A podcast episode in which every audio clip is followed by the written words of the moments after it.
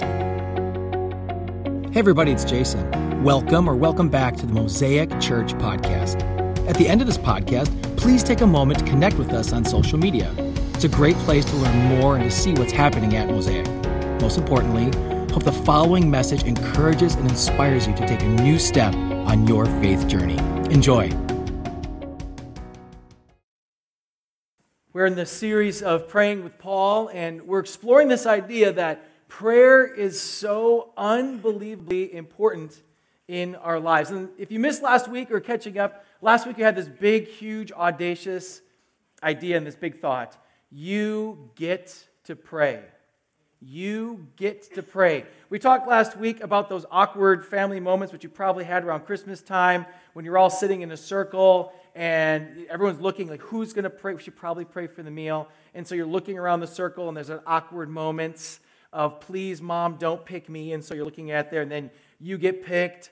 And then it's like you just got sentenced to, 100 years in jail. And so you're like, this is the worst thing in the world because you don't know what to say and you're afraid you're going to mess it up. And that awkward moment of, I don't want to pray out loud. Most of us have that fear, and there's fear inside of us. And the big idea that we're going to be exploring is perhaps you don't really get it because you get to pray. What if you went to a family gathering and Mom is looking around the circle, and you're all like, ooh, ooh, ooh, ooh, me. Because being the pastor in the family or social gathering, everyone goes zoop right to me. So if you ever go out to eat with me, you're off the hook, right?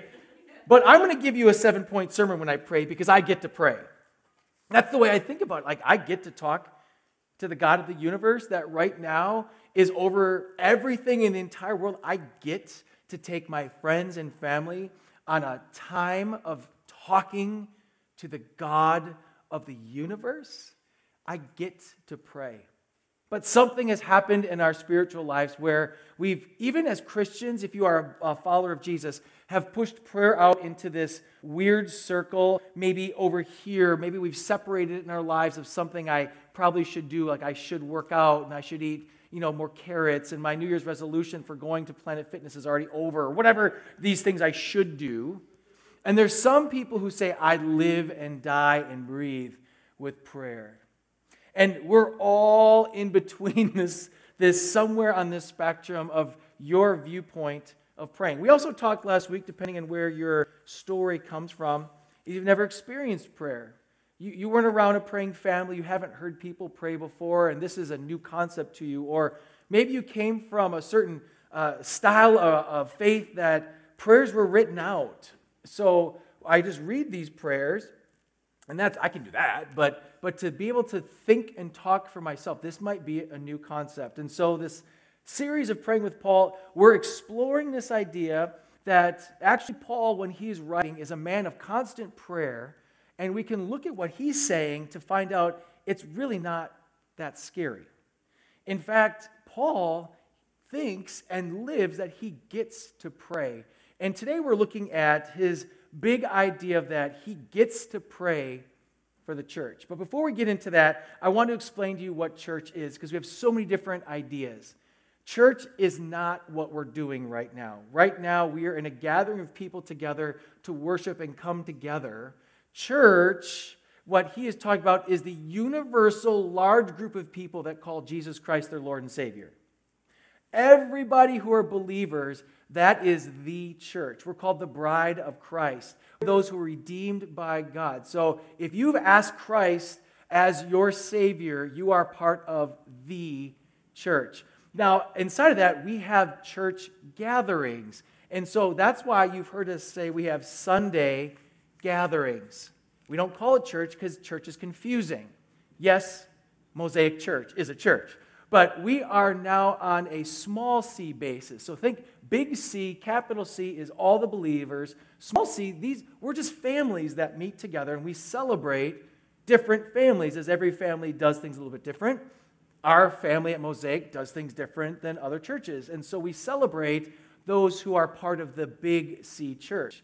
And though there's different, like families do things different, we do things different, we're called to do things maybe in our city, in our community, and in the world different than others, but we're all part of the same mission, which is making disciples. So when we talk about church, Paul is praying for those who have come to faith, but he's going to be speaking specifically to a group in Ephesus. So today we'll be diving into Ephesians 1:15 to 23. If you have your Bibles, your Bible apps, iPads, if you got Google glasses, you can click this and like it pops up in front of you. That's pretty awesome too. Ephesians 1:15 to 23. And as you are flipping there, let me give you some background on the book of Ephesians. This book was written AD, so after the death of Christ, approximately 60 to 61 years after he had passed. And the Apostle Paul is now in jail in Rome, and he is one of his first stints. He had done multiple stints in jail because he kept spreading the gospel and he kept getting arrested. So he is in a stint in jail in Rome. Rome is the overseer, and they are they have territories in which they own and they have taken over. And so when we look at the scriptures, this is during a time which Rome was in charge of pretty much the entire land. So the Roman rule does not like him. They're not appreciative of his gospel teaching. He is in jail, and he starts writing these letters to different churches. So when you look at the book of Ephesians, Colossians, Philemon, and Philippians, these are called the prison epistles. So these are books in our case, but to him, letters. He's writing letters to churches that he had helped found or he had seen and been a part of or even heard of. And so these letters are very, very important. They are so important to us because as we read back here, we're seeing doctrine and the idea of these church families that are coming together. And what's encouraging for us in the year 2022 is that they have some of the same problems that we have. So the struggles and the challenges of being in culture being corrupt and messed up, politics being bad, all these things, they have the same problems. I do not think they had COVID, though, so they're lucky. So here we are in the book of Ephesians, and obviously the focus we're going to be looking at today is prayer. Have you ever had somebody pray for you? Anybody who's said to you, I am going to pray for you. There's a feeling that when someone says that, that's a unique feeling, because when someone says, I'm going to pray for you, there's a feeling of connectedness, and there's a feeling of care. I did something for a season where I would go with my mentor, we'd go out to breakfast in the morning, we'd sit down, and we'd have breakfast. And we would have our time together, we'd do a Bible study together, and he would train and teach me how to be a disciple, discipleship, right? He's discipling me. And so we'd sit down to this breakfast, and this woman who was taking care of us one time just looked like she was hurting. And so she came over to fill our coffee because if you know anything about me, if you've ever been my waiter or waitress, I like 8,000 cups of coffee. So this poor woman is like, fill. So she comes over and I said, hey, we're about to pray for our meal. Can I pray for you? And the look on her face was like I just blew up a kitty cat right in front of her. It was shock. It was scared. It was like, what did this guy just say to me? And she's like, I don't know. I said, hey, no worries. I just want you to know that we're just going to pray for you as we pray for our meal. We just want to encourage you. So she says, okay, and she walks away. So she walks away, and we go back to our meal. As we're talking, I feel this presence beside me because this woman has now sat down in my booth next to me. And I look over, and I'm like, oh, hey. She said, actually, yeah, could you pray for me? And then for 15 minutes, start sharing me what was going on in her family. I said, yes, absolutely. I would be honored to pray for you. And so she went back. She said, I got to get back to my tables. And so we prayed for her and went back into our meal and our discussion. And then she came back again. So now I think she's filling my coffee because she just wants to talk. So I'm like, I really should not have any more caffeine, ma'am. But she just, hey, can I tell you more? And just kept sharing and just unloading her heart onto me and to my friend and sharing more and more. I'm like, maybe this prayer thing is powerful. So I started on a process of, I think when the Lord puts on my heart to ask people, I need to ask him if I can pray for them. I'm going to pray for my meal because I get to pray. And so I'm going to ask people to pray. Now, I don't do it all the time, but I want to tell you this is what happened. Not one time in my experience has someone said, no, you may not. Not one.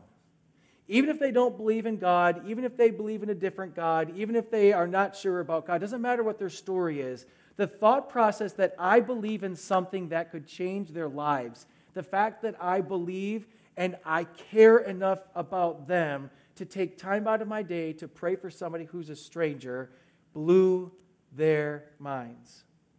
I get to pray. When we pray for each other and we have that opportunity, this is where Paul is now entering into Ephesians.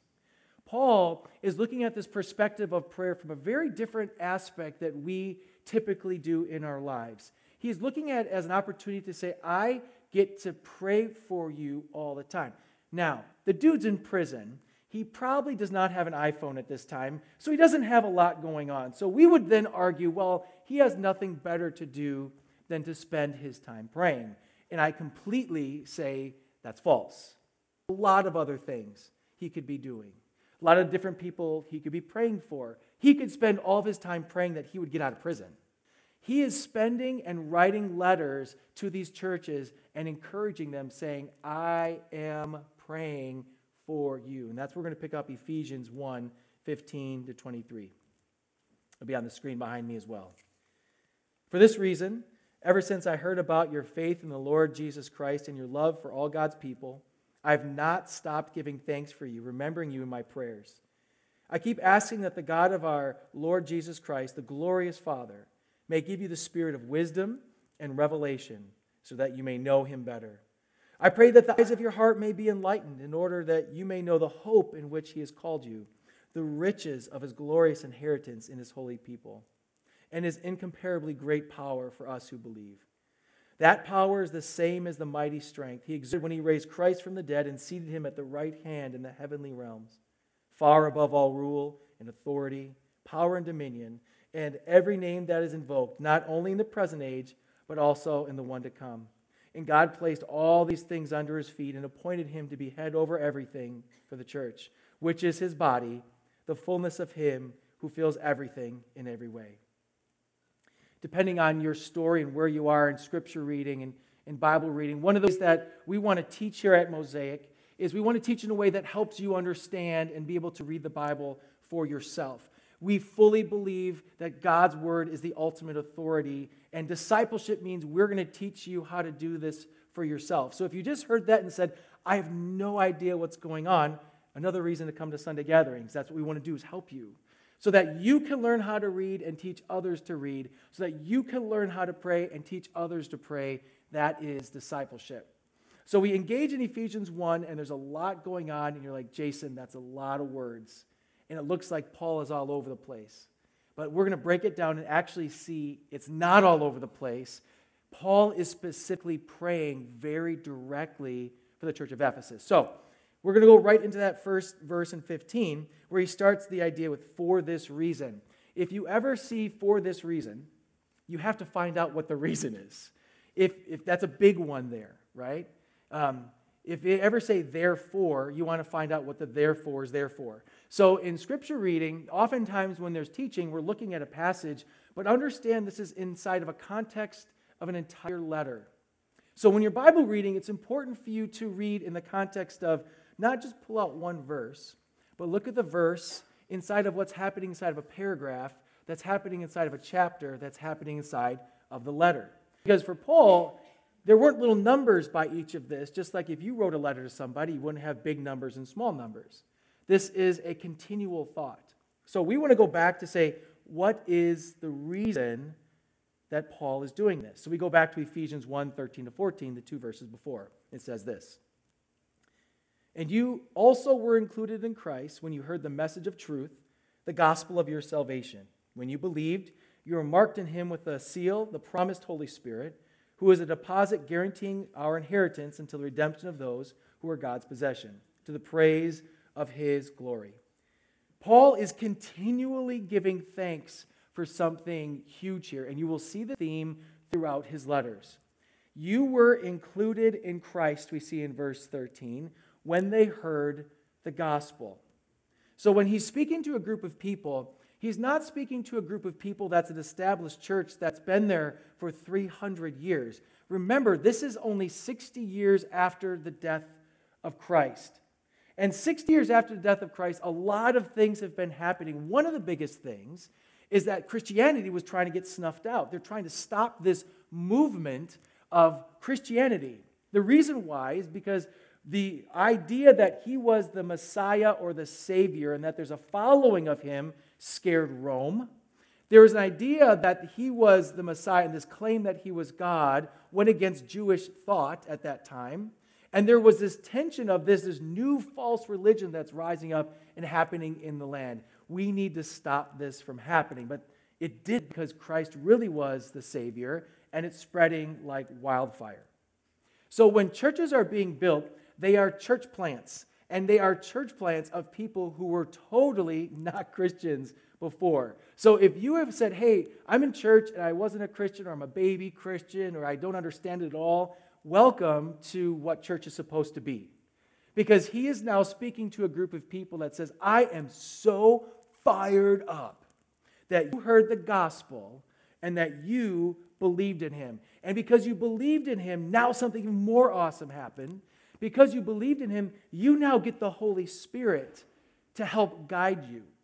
So backstory of what happened when Jesus died, the Holy Spirit, or God's Spirit, is now with us and among believers. And so the Holy Spirit is the one who guides us, shapes us, opens our eyes to God's truth, and takes wretched, terrible people like me and says, let me show you what is true. That is God's Spirit. And so the power of God is now among us because of Christ. And so he's like, look at guys, I'm super fired up for this. You heard the truth of Christ. You heard the gospel, and with the gospel, now you've got the Holy Spirit. This is unbelievable. You are now part of God's family. I could not be any more fired up, because this is happening. You were completely jacked up and lost, and now you are found. Your life was broken, but you found healing. You were a complete and utter mess, but now Christ has saved you. You were an enemy of God, and now you are friends with God. I, Paul, have given my entire life to this cause, and I am so unbelievably grateful that you have come. Therefore, that's where we enter our verse. Not about you, but I don't get that fired up about that topic all the time. I'm fired up now because I'm on a stage and I get to talk, and this is awesome, right? But when I'm in my prayer time, I don't find myself fired up about each of you coming to Christ the way that Paul is. And I ask the question, why? Why don't I have that fire in my belly? Do I not really believe hell is real? Do I not really believe that being far from God destroys our life both now and forever? Do I not? What's wrong with my belief system? Or perhaps I'm just kind of taking it for granted now. I'm taking the gospel for granted because I hear it all the time and I'm relaxed with it. And I'm like, oh, yay, I'm glad that you're still a Christian. Yay. Or, hey, I'm glad that you're exploring. But where does this fire in the belly of Paul come from? That he is writing letters saying, I am so fired up that you were lost and now are found. To know that, we're going to go back into Paul's story. This is a lot of front flash and back flash here, so I'm giving you background and foreground. Paul, before he was this amazing man who was sitting in prison for the gospel, was killing Christians. Before the story of where he is today, he was persecuting, and he was on a movement to be the ones that stopped Christianity. He believed that the Christian movement was a false religion, and in the name of God was coming to stop this movement from happening. So imagine if you went from one who went door to door into churches and killed Christians, but now you're sitting in jail saying, I'm so glad that all of you came to Christ. This is an extremely dramatic change in this man's life. He had so much in his life to be forgiven of, so much that he's like, who am I that God would even forgive me? He embraced forgiveness in the gospel so intensely because he never forgot how much he had been forgiven of. We find this in 1 Timothy 1, 12 to 17. He says this. This is Paul writing. I thank Christ Jesus our Lord, who has given me strength, that he considered me trustworthy, appointing me to his service. Even though I was once a blasphemer, a persecutor, and a violent man, I was shown mercy because I acted in ignorance and unbelief. The grace of our Lord is poured out on me abundantly, along with the faith and love that are in Christ Jesus. Here's a trustworthy saying that deserves all acceptance, full acceptance. Christ Jesus came into the world to save sinners, of whom I am the worst. But for that very reason, I was shown mercy, so that in me, the worst of sinners, Christ Jesus might display his immense patience as an example for those who would believe in him and receive eternal life. Now to the King eternal, immortal, invisible, the only God, be honor and glory forever and ever. Amen. Think about this session of your day. You're sitting down and you're writing a letter to people. And you're writing a letter. So he's writing to Timothy in 1 Timothy. He's like, all right, let me tell you a letter. Hey, I am a total dirtbag. I am terrible. And what's unbelievable to me, Timothy, is that God would even trust me to even speak his name. But because of the things I've done, I persecuted, I was violent, I tried to stop the Christian movement, I was anti-Jesus, I did all these things against God, but for some reason, he plucked me out of the crowd and said, I'm going to have you now be one of my key guys to speak for the church. This doesn't make sense to me, Timothy, but this is what does make sense. This is how powerful the gospel is. And because of that, as we end our verse here, all he does is he worship. I worship. Like, all I can say is God, eternal, immortal, amazing. I get to pray. I'm going to worship God forever. That is how amazing the gospel is and the power of the cross, that God would trust a dirtbag like me. So if you, and this is what's so hard when I talk with people who feel that they're too far, too broken, too messed up, too much sin, you are not my friends. Friends, that is the gospel, and that's the power of the gospel.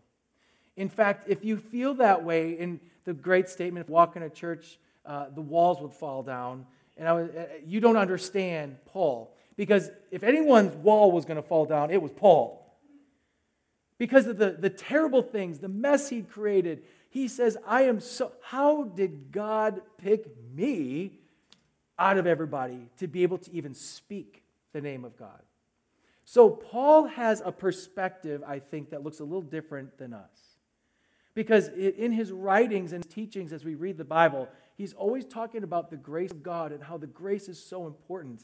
But he's also looking in the light of how much terrible things he has done. And he melds those together to say, grace trumps everything, therefore I am fully forgiven. And because I'm forgiven by Christ, all I can do is worship, worship, worship, worship. Okay? So that's our background. Paul gets it. Now that brings us back into our verse, back into our passage that we read before in Ephesians, looking at it in a new light. Because Paul now is showing to us something that is different, probably, than our perspective each day. When we look at Ephesians now, he's looking at a church group of people. Let's just put our name in there. He's looking at Mosaic. And he's writing a letter to Mosaic Church, thinking of how much you have been forgiven of. Now, I don't think he knows all the sins of the people who are sitting in that church at that time. I don't know how big the church it was. We don't know all those kind of details. All he knows is that these group of people were extremely jacked up, and now they've found Christ. They were far from God. Now they're part of his chosen group. They were not going to be with him. Now they're with him for eternity. There is a shift that's happened, and he can't stop praying for them because of it. Maybe we don't pray this way because we don't really understand the gospel to the fullness that Paul did. That we sometimes look at our sin as, yeah, I'm forgiven, but do you really understand the depth of that forgiveness? Sometimes I haven't done that many bad things, so therefore I'm going to put myself on the scale of who's worse and who's better, and none of that is true. We are all worse, we are all equal, we all need a Savior, and it was Jesus Christ alone. Paul sees this, embraces this, and now he starts a prayer language to say, guys, this is how powerful the gospel is, this is how I'm going to pray for the church. Verse 17. I keep asking that the God of our Lord Jesus Christ, the glory's Father, may give you the spirit of wisdom and revelation so that you may know him better. I keep asking God over and over again, hey God, my friends in Ephesus, I'm asking you, God, would you please give them wisdom and open their eyes, God, that doesn't ask for more money. He doesn't ask them to grow their church to have more people that way so that they have more numbers so that they can say, look, we're a mega church. Or they don't have to say, oh, look, we're not effective. Whatever their story is. He says, this is what I'm praying for, that the people in Ephesus would know you better. That is his prayer for the church. I want everybody who's a believer to know you better. Caleb, when he was 7 years old, my son came to me with a Sunday school project. He had homework from Sunday school. And when the word homework comes out to any student, they're just moaning and griping. Oh, I don't want to do homework. So he had homework on time. He was tired of homework, and he had just one more thing on his pile of things to do, but he had a Sunday school homework. His homework was a simple question: how well do you know your daddy? He said, Dad, I know you. I don't have to do this. And I said, okay. So I started probing and asking questions. And obviously, my 7-year-old did not understand the depths of me. To him, I was born when he was born. That's all that matters, right? Like, it's all about my existence, and you are here now, and you're my dad. But there was a story that existed before he was born. In fact, there was a long story that existed before he was born. So, appropriately, I started sharing some stories and some facts about my life. And I remember him just blown away, probably in the same way like when we were kids and we'd see our teacher at the grocery store holding her hand or his hand with his spouse, and you're like, oh my gosh, they're real people, right? That like blew your mind that teachers were real people and didn't just teach you. And it was freaky and weird. I think it just blew his mind because he was blown away. He had a life before him. And so I drove home the point to him. Learning and knowing God is not homework. Knowing your daddy, there's so much more you can know. And Paul is praying, I want them, Daddy, to know you more. Because the more that we know him, the more that we embrace and love the Lord God Almighty. And so in the same way, it's not a duty to go to the Word of God and to say, Dad, I want to know you more. Show me something in your scriptures today. You get to know him more. What a major difference thought process for us in 2020 as Americans, right? I get to read the Bible. I have to do a Bible study. I have to pray. I get to pray. And so when we are in the opportunity to come together and to learn and know God more, it's that we know him so that we can love him more. Many of our questions and our struggles that I deal with from the theological aspect of people asking questions about God is because they don't know him. They're saying things, I'm like, that's not God. That's not true. You saw that in a YouTube video. That's not God. And there are these questions and anger and shooting in all directions. And I'm like, that's not God. You met up.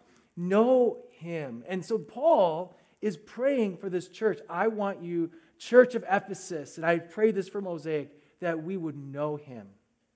Know him more.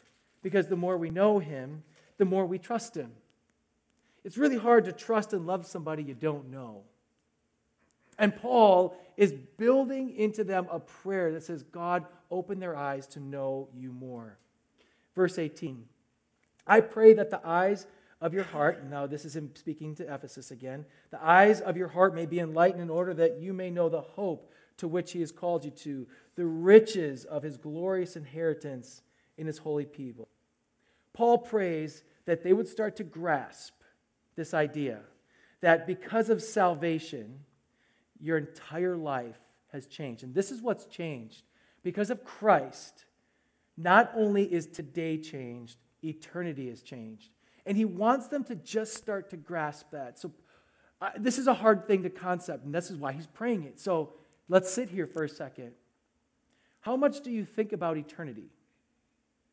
And the hard thing about eternity is we don't have all the facts. Even within Scripture, there's not a whole lot of writings about what it's going to be like. I think the reason why we don't see so much about what happens in heaven and eternity with Christ is two reasons. This is just my opinion, so you take it or throw it out. It's free, so it's for you today. Here's my opinion. The two reasons why we don't see in Scripture. One, if we really knew what eternity was like, you would love and worship God because you get something out of it. Here's my end point. I want that, so therefore I'm going to love this God to get that. So then is it really love? Secondly is this. If we really knew what eternity was like, I believe many of us would say, I'm done with this world and take me there. Because the pain and the strife and the struggle that happens day after day after day says, this is not good. That is amazing. So I'm just going to go there. Why do I stay here and do this? So there's kind of a blank there, and I think that's for our protection. That's my opinion. Because it does two things. It focuses on the true thing, which is love the Lord God Almighty and trust Him. That's going to be awesome. I believe the other part of heaven why we struggle with it is because I want to know if I want to be there or not. Because we've heard all the crazy stuff. We've watched movies. People have said stuff out of their mouths from time to time. In fact, I had a teacher, my English teacher in high school, a hilarious story. When I was in high school, I've always been kind of an evangelist, talking about God all the time. It's kind of my jam. I like it. So I would write stuff, in my senior writing class for English.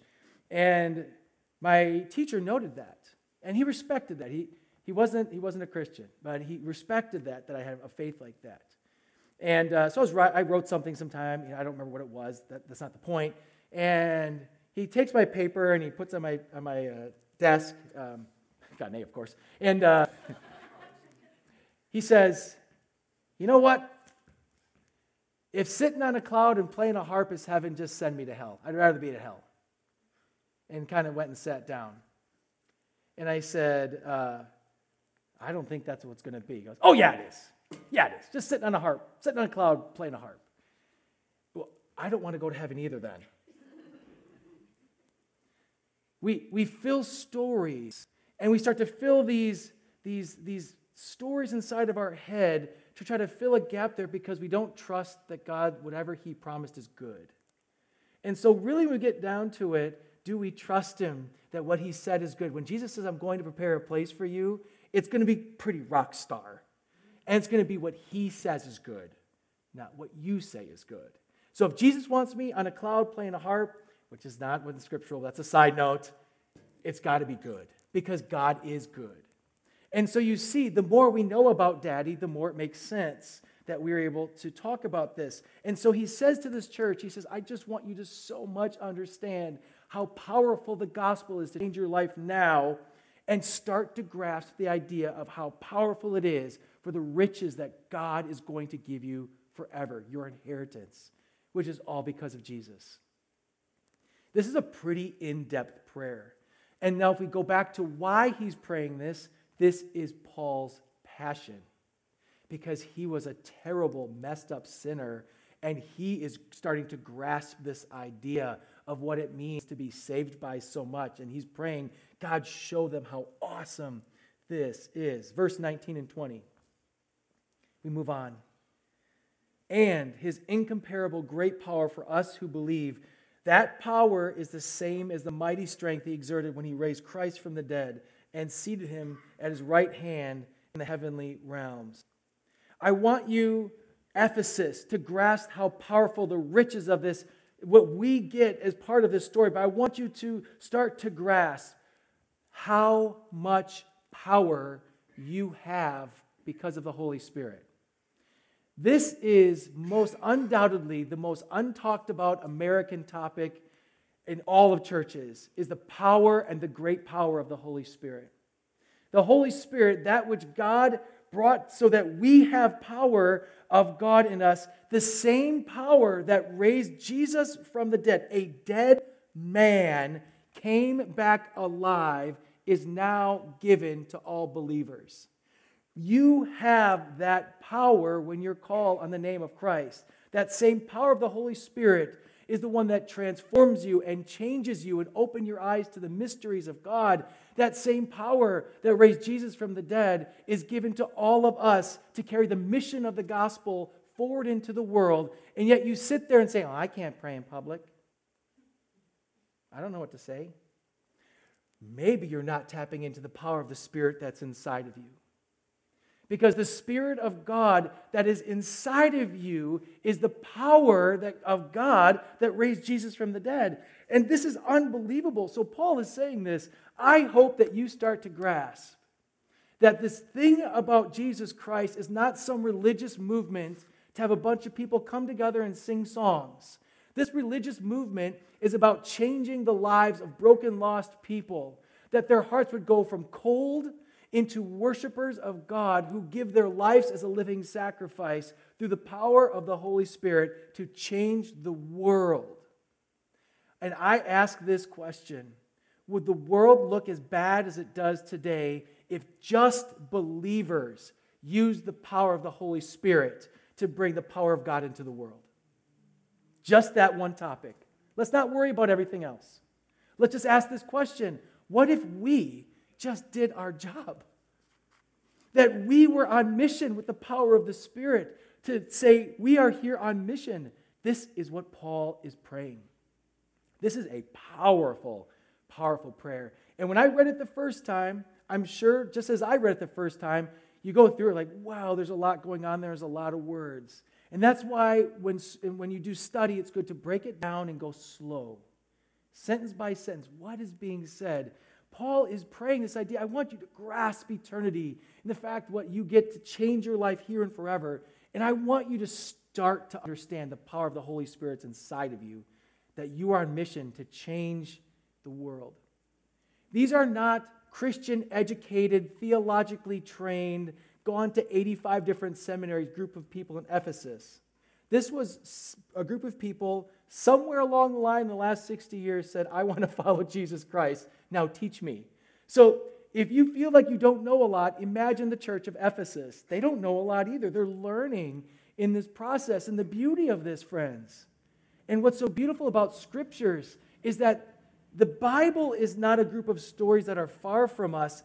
It's a story that we are completely entwined in still this day. Broken, lost people finding the gospel, being transformed. It's a beautiful story. And so Paul, as this one who's praying in prison for these churches, is praying powerful, life-changing, earth-changing prayers for this church. I wonder why he did it. Why not just pray? Hey, God, hope you're having a good day. Help Ephesus have a good day. Amen. I wonder why Paul took this time and saw the importance not only to pray this, but to say this to them and say, I want you to know something, my friends. I am here advocating for you and praying that God gives you more of himself. Because powerful prayer is what we get to do.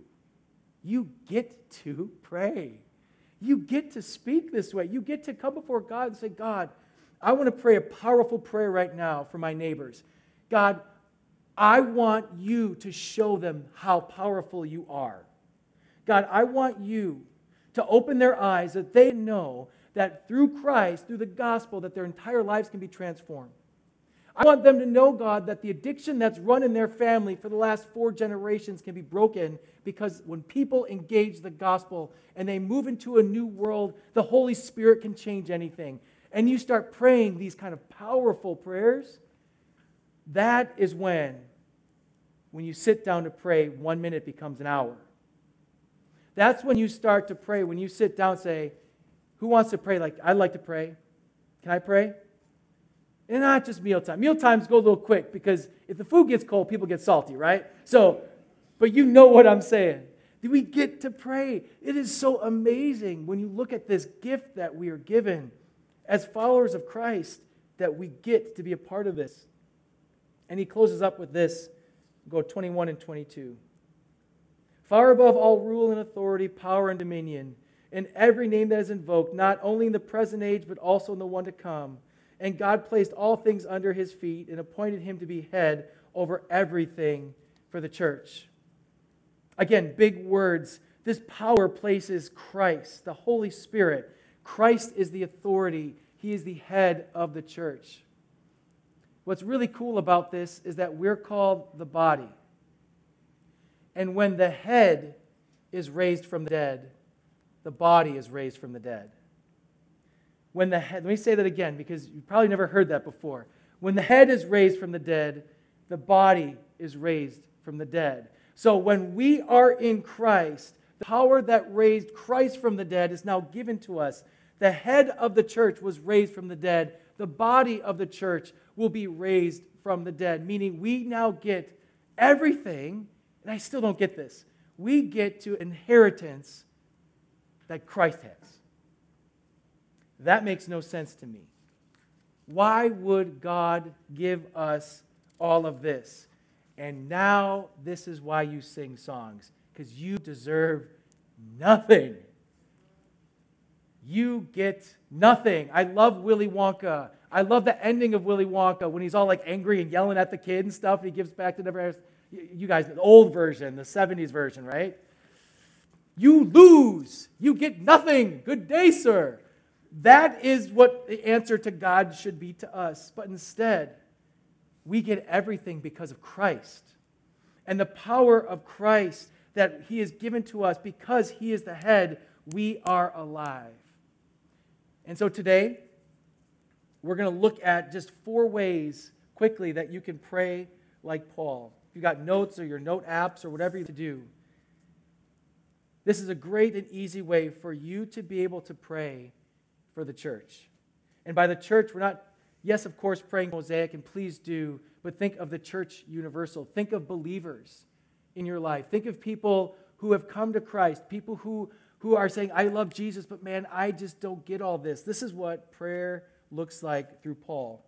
First of all, if you know Christ as your Savior, everything begins with thankfulness for the gospel. Everything hinges on the gospel. And so, first of all, it begins there. Secondly, pray that God would open their eyes to know God better. Pray that their eyes would be open to know God better. So if you're praying for a spouse or for a child, if you're praying for us as church leaders, if you don't know who to pray for, just pray for me, because I need you to pray these prayers for me. Because no matter where we are on this journey, there's always, I want more of God. Is what I want. So pray this for me if you don't know who to pray for. I'm sure you have people you could pray for. But I also love your prayers too. 3, pray that they would find hope in their gift of grace and the new eternal home. Pray that they know God better, that they would open their eyes, but that they would find their gift of grace in the fact that heaven is now theirs through Christ. That they would start to even grasp this idea that they now have new life both on earth and for eternity. Finally, pray that they would embrace the power of the Holy Spirit in their lives. I could do a 17-year series just on the power of the Holy Spirit. The power of the Holy Spirit is something that we don't talk about, but oh, we're going to be talking about it here. Because the Holy Spirit is the one that changes our lives.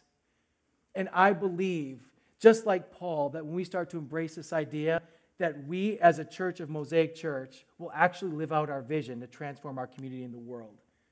Igniting a movement of radical love comes not because we really love people, but because the Holy Spirit is changing us. And I believe in that. So pray a wonderful prayer. So I'm going to join together now and ask you to join me. And I wrote a prayer for you in this form for our Mosaic family. I put this prayer together in this form just so you can kind of hear what it sounds like, but I sat down and I praying and prayed for you. I believe in prayer. I get to pray for you. Before I pray this prayer, I want to confess to you, I didn't always believe this. At a church I used to work at years ago, we would get a prayer request sheet. And on the sheet, it was a very, very large church. And so all the prayer requests that came in throughout the week, we would get this as staff. And Microsoft document, probably 12-point font, there was usually 4 to 5 sheets. of prayers. All these people with all the requests. And I look at this sheet of paper, and I think, I'm too busy to do this. And then I feel guilty. And so I'd open it up, and I would say, God, you know all the requests of the people on this piece of paper. Please help them, amen. And then I started to read through some of them, and I looked at all the hurts and pains.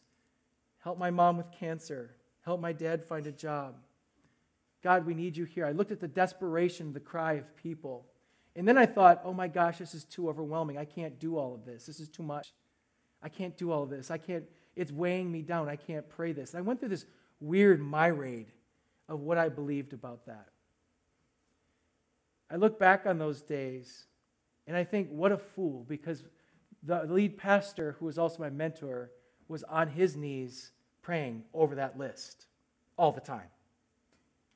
And here I'm being shown an example of a man who gets to pray. And here I am thinking, I'm too busy to pray for people. Friends, we can hear this and skip by so quickly, but I just want you to hear this today. You get to pray. So let me pray for you right now. Great Lord God and Almighty, we worship you as our Savior. Lord, you took the punishment of sin for us, and you filled in where we have failed. God, we were all lost, and you saved us. We continue to sin, and your grace and mercy covers us every single day. It's all because of you, Jesus. Your amazing gospel, your death and your resurrection.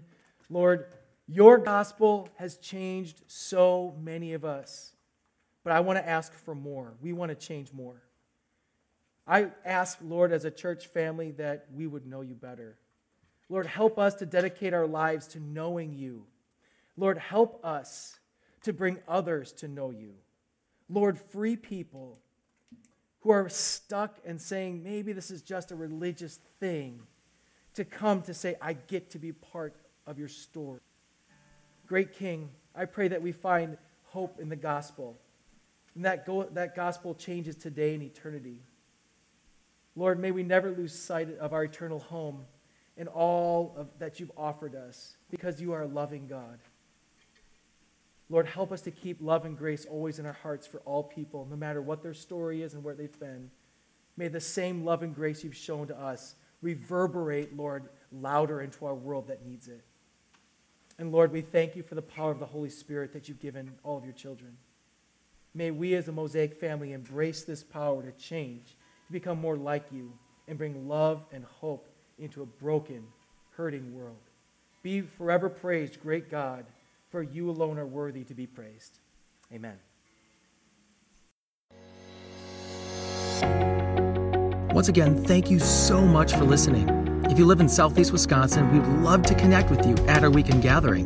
For service time, directions, and to learn more about our vision to ignite a movement of love that transforms our community and the world, visit us at mosaicwi.com.